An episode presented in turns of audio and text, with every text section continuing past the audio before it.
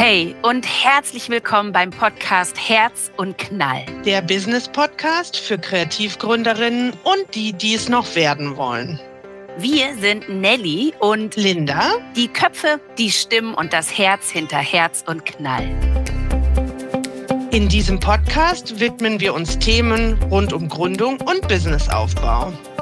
Wir teilen Anekdoten, Wissen und wertvolle Tipps zum Nachmachen, Mitmachen und vor allem selber machen.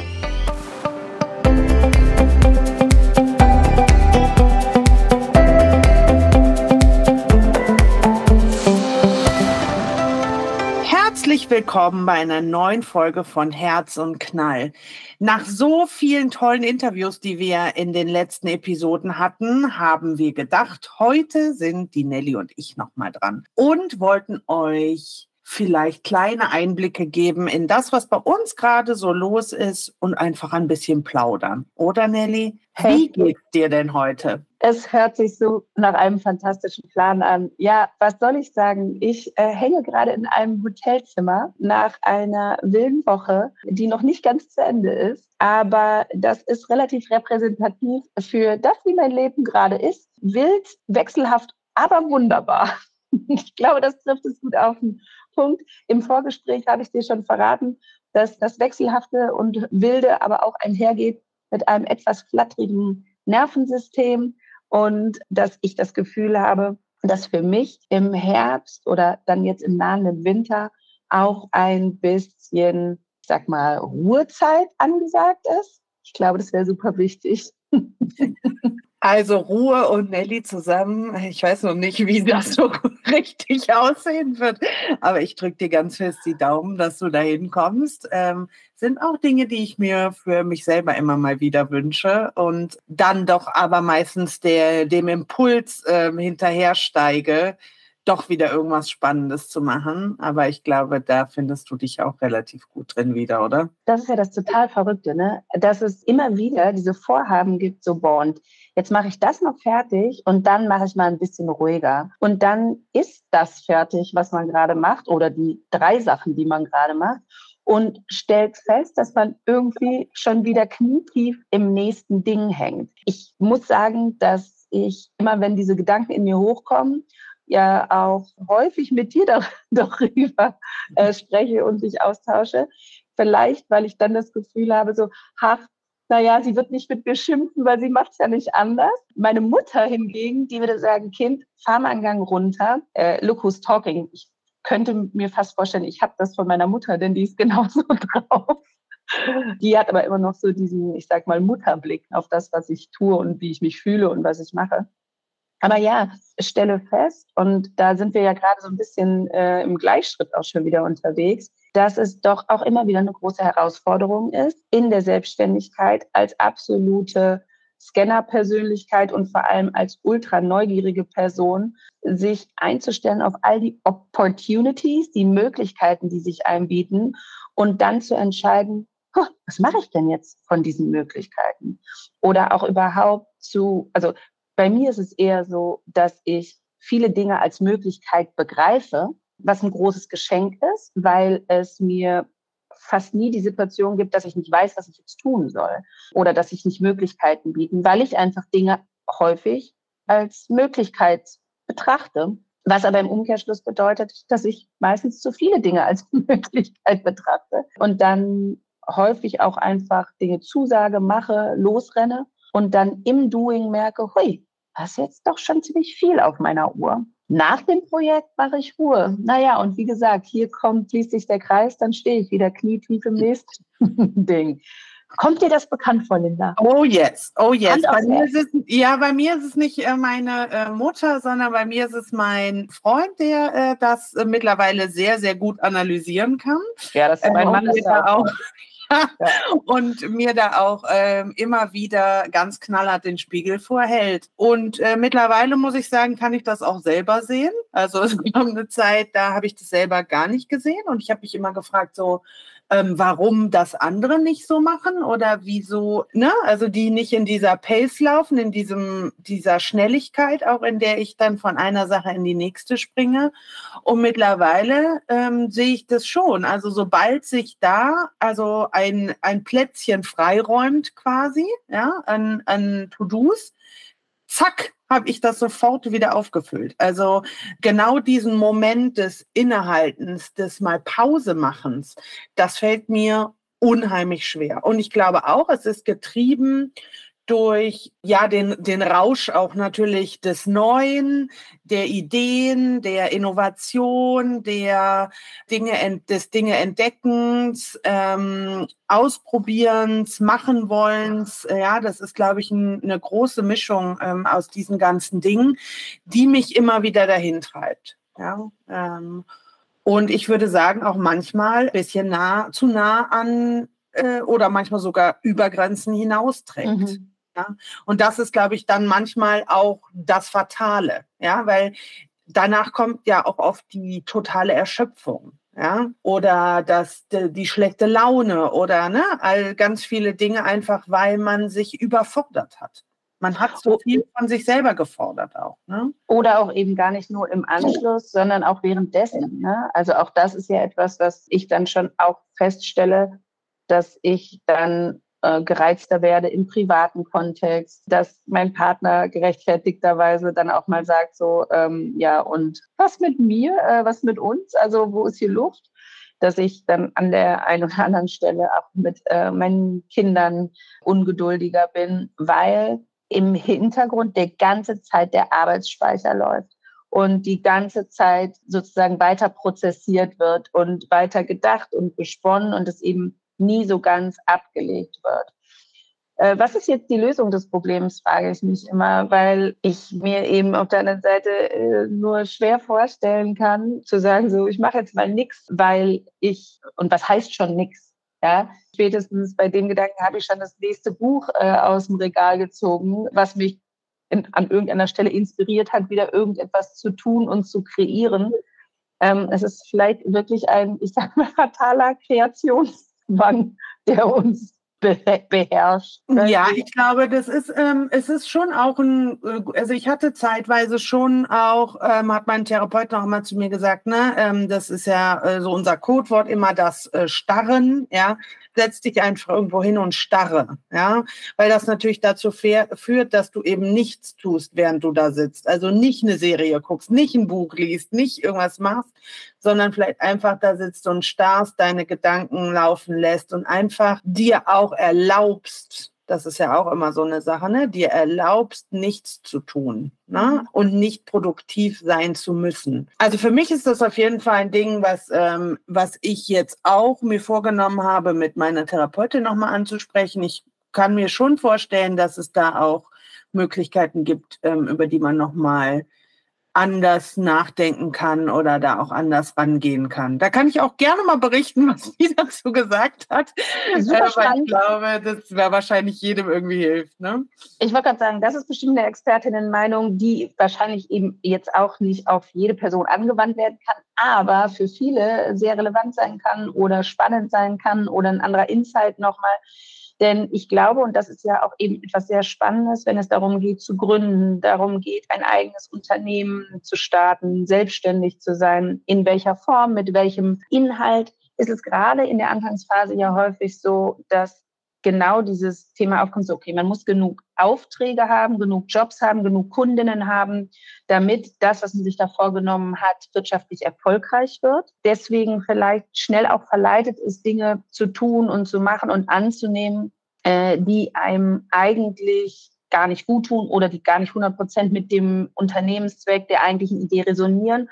Und man tut es trotzdem, damit man eben weitermachen kann, damit man wirtschaftlich weitermachen kann. Und das heißt, wenn man dann eben einmal in diesem, ich sage mal jetzt, Hamsterrad ist und, ui, was ist denn das? Es gibt also auch ein Hamsterrad in der Selbstständigkeit, wer hätte das gedacht? Dann kann es einem passieren, dass es einem schwerfällt, daraus auszuweichen wieder. Ne? Dass man sich im Prinzip so ein bisschen gewöhnt an eine Art des Arbeitens, des Aufträge annehmens, des auch nicht Nein-Sagens, sich nicht abgrenzens, was dann sich so einschleicht, sage ich mal, in das ganze System, was man da baut, dass man es schwer wieder los wird.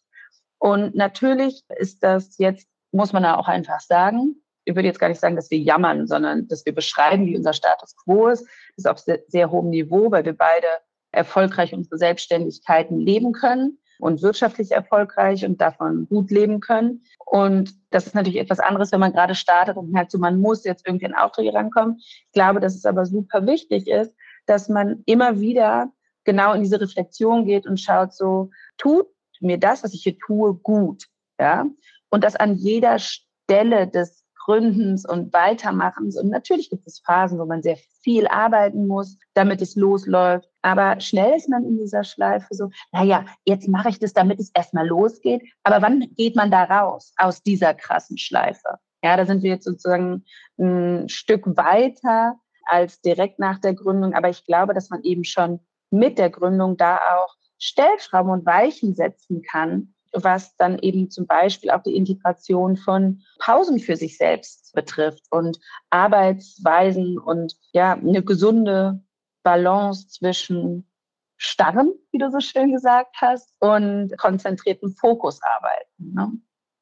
Ja, ich muss sagen, ich hatte die Situation jetzt auch, der Sommer war, so wie bei vielen, glaube ich, relativ mau, was die Auftragslage anging, ne? Auch vollkommen okay. Die Leute sind alle im Urlaub, auch Unternehmen sind in Urlaub.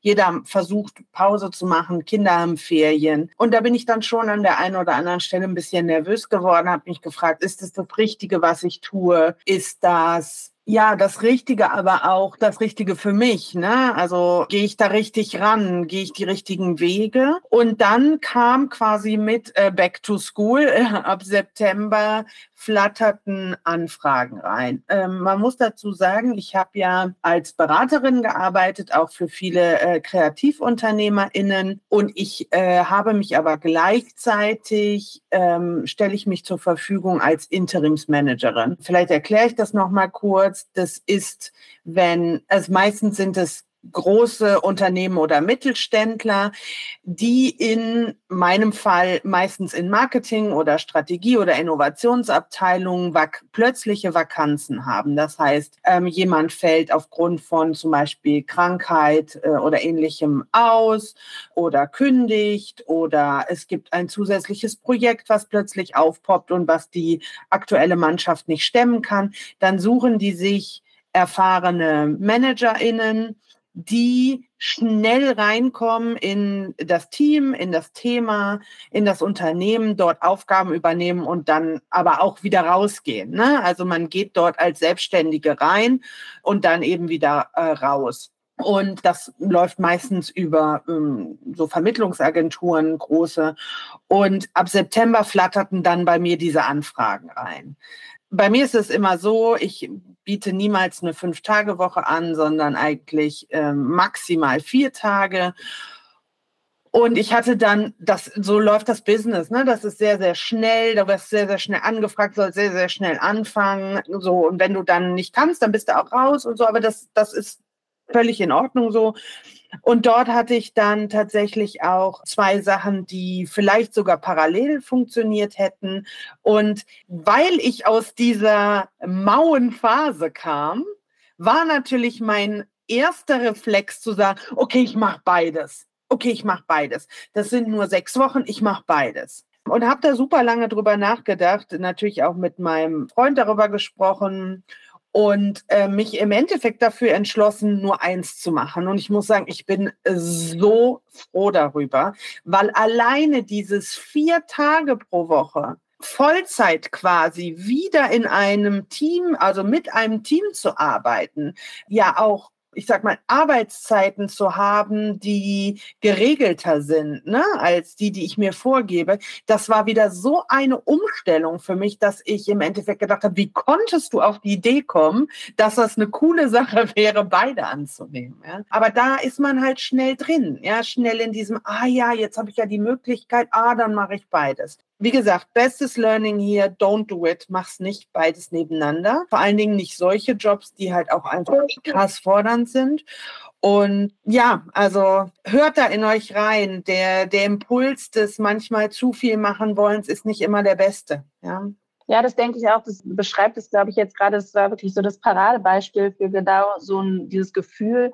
Ja, oh, super, das sind ja nur 6 Wochen. Klar, das ist doch super. Dann die Gelegenheiten packe ich jetzt beim Schopf. Dann habe ich danach auch ein bisschen, ich sag mal, ist finanzieller Druck genommen. Dann habe ich erstmal Ruhe und kann durchatmen. Ich weiß nicht, ob es dir auch so geht, dass ich immer das Gefühl habe, so, ich den ganzen Oktober Zeit für. Und dann beginnt der Oktober und huch, dann ist der Oktober schon wieder vorbei. Der Blick auf Monate oder Wochen von einem Jetztpunkt in die Zukunft ist immer ein ganz anderer, als wenn man dann in der Woche steckt und merkt, wie einem die Tage um die Ohren fliegen. Also dann doch einfach viel schneller vorbeigehen. Ich habe, würde ich behaupten, ein sehr, sehr gutes Zeitmanagement. Das heißt, ich kann sehr realistisch einschätzen, wie lange ich für gewisse Tasks brauche und plane relativ realistisch. Ich habe selten die Situation, wenn es nicht ein Außen gibt, was mir irgendwie dazwischen fährt. Und auch das plane ich in der Regel ein, aber manchmal ist es dann gibt es so eine Abweichung von außen, dass so viel extra Zeit kann man dann für Dinge nicht planen, und habe dadurch, glaube ich, schon ein relativ gutes Gespür dafür, wie ich Jobs, Aufträge, also die ich ja bei mir, bezeichne jetzt Aufträge, die ich selbst im Rahmen meiner Unternehmung sozusagen habe, wie zum Beispiel, wenn ein neues E-Book an den Start geht, wo ich jetzt ja auch tolle Unterstützung habe bei mir mit anderen Ladies, und trotzdem braucht es auch immer Abstimmungsmomente mit mir oder Assets, die ich selbst liefern muss und so weiter. Es ist so, dass ich insgesamt das sehr gut im Griff habe, würde ich sagen, aber häufig aus dem Jetzt nicht erkenne, dass dieser zwar funktionierende Zeitplan trotzdem nicht genug Luft zum Atmen lässt, die man zwischendrin braucht, vor allem, wenn man kreativ tätig ist. Ja? Also ich merke jetzt immer mehr und stärker denn je, dass ich für all diese wundervollen Ideen, die ich habe, die an irgendeiner Stelle entstehen, die dann aber weiter erblühen sollen, zwischendurch wirklich Leerräume brauche. Also wirklich das Starren, was deine Therapeutin oder du gerade erwähnt hast, weil dieses Starren ist tatsächlich in meinen Augen eins der großen oder Tools oder Momente, das ist, kann auch der Spaziergang durch den Wald sein, wo man nichts tut und wo man dem Geist einfach Freiraum und Freilauf lässt. Das hört sich jetzt schon wieder an, so um dann was Tolles zu erschaffen. Nein, aber einfach um, ja, im wahrsten Sinne des Wortes durchzuatmen. Ja. Und deswegen, ja klar, hättest du wahrscheinlich auch diese 2 Projekte diese 2 Projekte gestemmt und super performt und zeitgerecht abgeliefert. Aber zu welchem Preis? Das ist halt die Frage. So. Fettes Bankkonto, aber was hätte es im Umkehrschluss für dich bedeutet, für dein Umfeld bedeutet? Wie viel Luft wäre danach noch gewesen? Wie wäre das Weihnachtsfest ausgefallen? Ja, ganz genau. Also ich glaube auch, man bezahlt dann dafür einfach einen gewissen Preis, und das Schmerzensgeld ist dann auch nicht groß genug im Endeffekt. Ne? Ich glaube, da muss man für sich selber eine absolute Balance finden. Und das ist mein größtes To-Do tatsächlich für mich, gerade in meinem Leben, eine Balance zu finden zwischen Dingen, weil ich es einfach immer wieder schaffe, übers Ziel hinauszuschießen. So. Und ich einfach die Grenzen nicht richtig erkennen kann. Ich kann die nicht richtig fühlen. Und das ist, ich glaube, da bin ich nicht die Einzige, der es so geht, ne? Aber ja, ich bin da fest von überzeugt, dass das für mich eine der wichtigsten Dinge ist, die ich zu lernen habe, meine Grenzen zu erkennen und die dann auch ganz klar zu formulieren. Ja. Und ja, ich bin total gespannt. Ich weiß nicht, wie es bei dir weitergeht, Nelly. Bei mir ist es so, tatsächlich aus dieser Sache heraus und dem nicht 2 Projekte gleichzeitig machen wollen, ist dann tatsächlich doch eine ganz andere Sache entstanden. Und darüber bin ich riesig, riesig froh, weil sich das so ein bisschen dem Modell nähert, was ich mir für mich eigentlich so gewünscht habe und was ich auch so ein bisschen, ja, für mich manifestiert hatte, nämlich, dass ich für einen Kunden arbeiten darf, quasi, ja, eine limitierte Anzahl von Stunden, die ich sehr, sehr gut abdecken kann, und trotzdem noch sehr, sehr viel Zeit habe für andere Dinge, für kreative Dinge. Aber erstmal jetzt für eine gute und lange Zeit auch nicht suchen muss, nicht akquirieren muss. Und das gibt mir gerade so ein bisschen Peace of Mind, muss ich sagen. Ja, das hört sich fantastisch an. Das sind, glaube ich, genau diese Kontexte, die man sich im besten Fall schafft, dass man erstmal für sich herausfindet, was sind die Dinge, die mich glücklich machen in diesem Konstrukt des Selbstständigseins.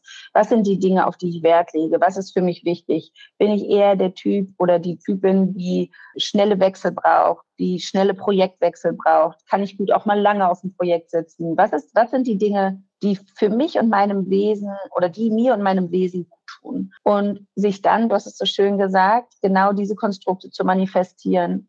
Das passiert nicht per Knopfdruck, aber umso mehr wir uns damit auseinandersetzen und umso mehr wir unser Geist darauf fokussieren, werden wir diese Dinge anziehen. Davon bin ich echt fest überzeugt. Also ich glaube da an so einen gewissen Magnetismus, weil wir anfangen darüber zu reden, weil wir es anderen berichten, die berichten es weiter, weil wir anders suchen, wenn wir wissen, was wir wollen. Ja? Und deswegen finde ich das, was du gerade beschreibst, super schön und total treffend und vor allem mit dem Nachsatz, dass du da so peace at mind bist, also dass es einfach für dich eine gewisse Ruhe mit sich bringt und es wird mit Sicherheit viel und aufregende Arbeit. Das heißt ja nicht, dass es unspannend wird, aber du kannst das mit einer gewissen inneren Ruhe dann tun und das ist super, super wertvoll. Ja, wir werden ja auch nicht jünger, nicht? Da ist es ja nicht mehr so gut, so viel Aufregung zu haben. Ist schon aufregend genug alles. Ja, und verrückterweise habe ich mir ja auch etwas manifestiert. Es kam dann sehr überrascht, dass es wirklich so kommen sollte. Ich kann noch nicht so viel darüber reden. Wir werden darüber bestimmt in Zukunft häufiger reden. Du weißt es ja auch schon, aber für euch Herz und Knallis da draußen, ich werde da bestimmt in Zukunft noch genauer darüber berichten. Ich werde nächstes Jahr auch ein sehr, sehr großes Projekt machen, aside from my eigentlichen Hustles, Coco und Dolores und At Ease und Nelly Colo. Und werde auch noch mal so ein bisschen in einen Bereich eintauchen, mit dem ich mich in der Vergangenheit ganz intensiv befasst habe beruflich, worauf ich mega Bock habe und was sehr aufregend ist, was aber sehr viel von meiner Zeit in Anspruch nehmen wird. Weshalb, und hier jetzt auch noch mal eine Kurve zum Thema kreativ gründen und dann auch die Next Steps gehen, weshalb ich ja auch ganz intensiv endlich das angegangen bin, was bei mir absolut anstand mit Coco und Dolores, nämlich mir ein Team aufzubauen, weil ich schon lange an einem Punkt eigentlich war, wo ich das, was Coco und Dolores erfordert, gar nicht mehr alleine abdecken konnte, um meiner fantastischen Community gerecht zu werden. Und deswegen auch da viele Momente eintraten, wo ich Dinge nicht rechtzeitig liefern konnte, obwohl ich wollte, wo meine Ladies warten mussten auf Sachen, was eigentlich doof war.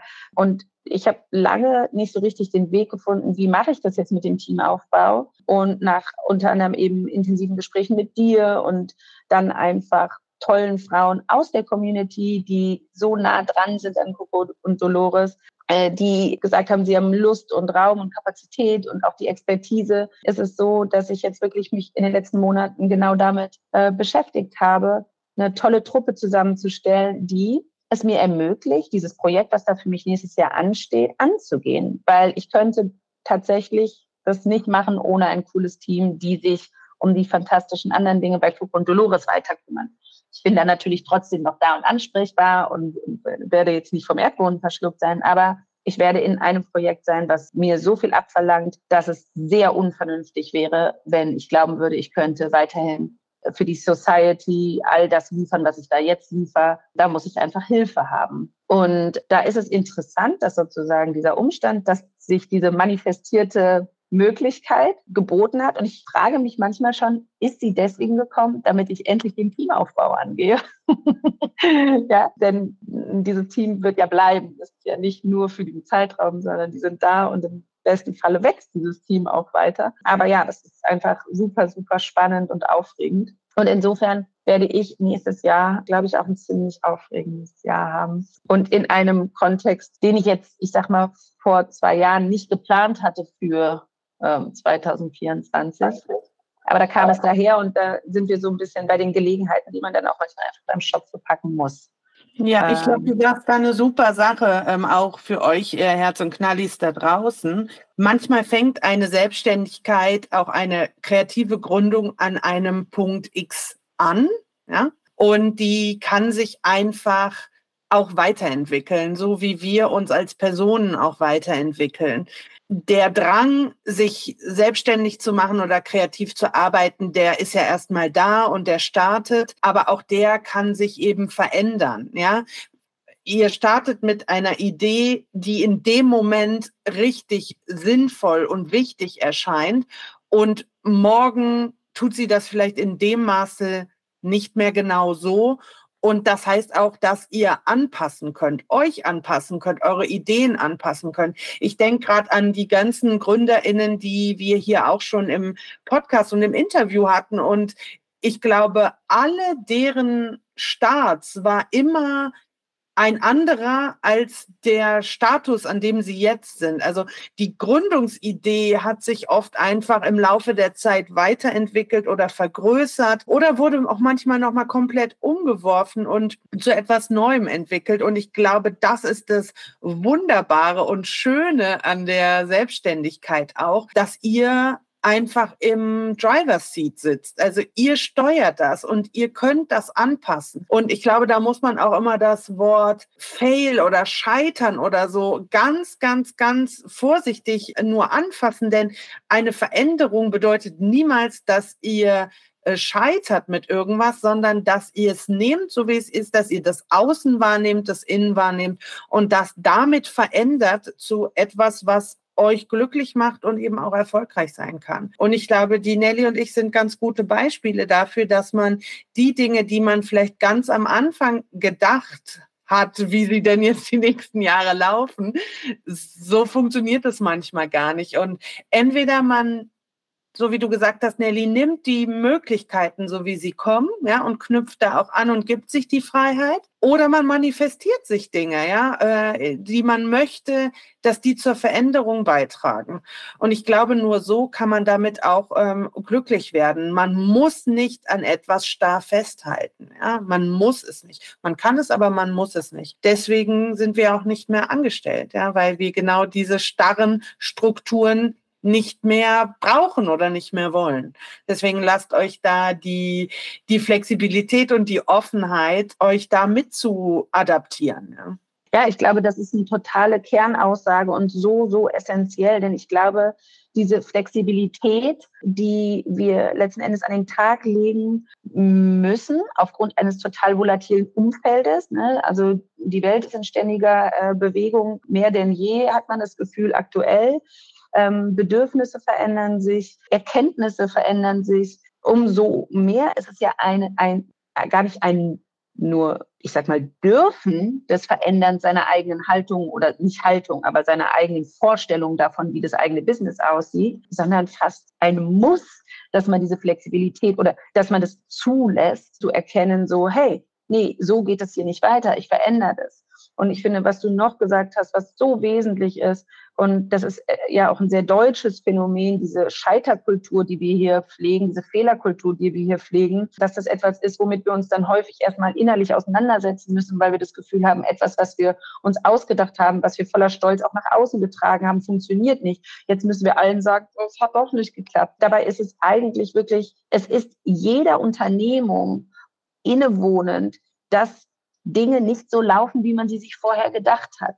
Ja, das heißt, das sind aber keine Fehler, sondern das ist das Wachstum. Wachstum bedeutet schlicht und ergreifend, dass Dinge anders laufen, als man sich das vorher überlegt hat. Ich will das Wort Fehler überhaupt nicht in den Mund nehmen, weil das ist nicht richtig. Ja, also an der Stelle. Fehler kann man machen in manchen Augen, wenn man sich ethisch daneben benimmt. Aber weil eine Unternehmung oder ein Vorhaben anders läuft, ob wirtschaftlich oder inhaltlich als ursprünglich gedacht, das hat nichts mit Fehler oder Scheitern zu tun. Das ist der Lauf der Dinge. Also ich sag mal so, keine Ahnung, weil ich gerade mein Telefon in der Hand habe. Das ist nicht so, dass per Augenwink plötzlich Steve Jobs das erste iPhone in der Hand hielt. Er wird viele Prototypen in der Hand gehalten haben, die wir vorher nie gesehen haben, die nicht funktionierten, die Makel in Anführungsstrichen aufwiesen. Das ist der Lauf der Dinge. Ja? Dinge können nur gut und toll und wunderbar werden, wenn sie die Wege genommen haben, die es braucht, um gut und toll und wunderbar zu werden. Und nicht selten ist es so, dass gerade die Dinge, wir hatten gestern witzigerweise in meiner Membership, also in der Society, wir haben Deep Dive Denim gemacht, haben uns über das Material Denim unterhalten und über die Jeanshose. Und der Denimstoff ist ein Zufallsprodukt. Das ist der Versuch gewesen, einen anderen Stoff herzustellen, der bereits in Genua hergestellt wurde, im Baumwollkord. Und es ist den Tuchmachern in Nîmes nicht gelungen. Aber ihnen ist dabei etwas anderes passiert. Sie haben den Denim erschaffen, der jetzt definitiv der erfolgreichere Stoff ist als der Baumwollkord. Und so entstehen die besten Dinge, indem wir zulassen, dass es eben nicht immer so läuft, wie wir es uns ursprünglich vorgestellt haben. Und diese Flexibilität, die verlangt, glaube ich, einer Neugründung, einer Gründerin erstmal sehr viel Mut ab, ne? Weil es eben diese von dir ja auch beschrieben, so diese shaky feels sind. Man hat dann das Gefühl so, oh, jetzt werde ich langsam hippelig, weil jetzt läuft es gerade nicht so, wie ich das ursprünglich geplant hatte. Und die große Kunst ist dann, auf sich zu vertrauen und darauf zu vertrauen, dass es schon wird. Und ich muss sagen, das ist natürlich etwas, was mit der Zeit immer besser geht. Ja, ich kann dir nicht genau sagen, wie es in 3 Jahren in meinem Kosmos aussieht, also in meinem Unternehmenskosmos. Ich habe genaue Pläne, aber ich bin eigentlich zu 99% sicher, dass es nicht so aussehen wird, wie ich es mir jetzt vorstelle. Und diese Gewissheit zu feiern und in den Arm zu nehmen, macht einen leichter und eben flexibler. Das ist ja fast ein schöner Einsatz gewesen, Nelly. Ich glaube, damit beenden wir auch diese Folge. Ihr lieben KreativgründerInnen da draußen, seid weiterhin mutig. Ich glaube, das ist das, was wir euch mitgeben können. Seid mutig, seid offen, hört in euch rein und vor allem lernt eure Grenzen kennen. Also, wir drücken euch von hier überall dahin, wo ihr gerade seid. Wir hoffen, wir konnten euch ein bisschen was aus unserem Alltag und unserer Gründung und unserem KreativgründerInnen-Dasein mitgeben und hoffen, ihr seid beim nächsten Mal wieder dabei. Macht es gut. Ciao, ciao.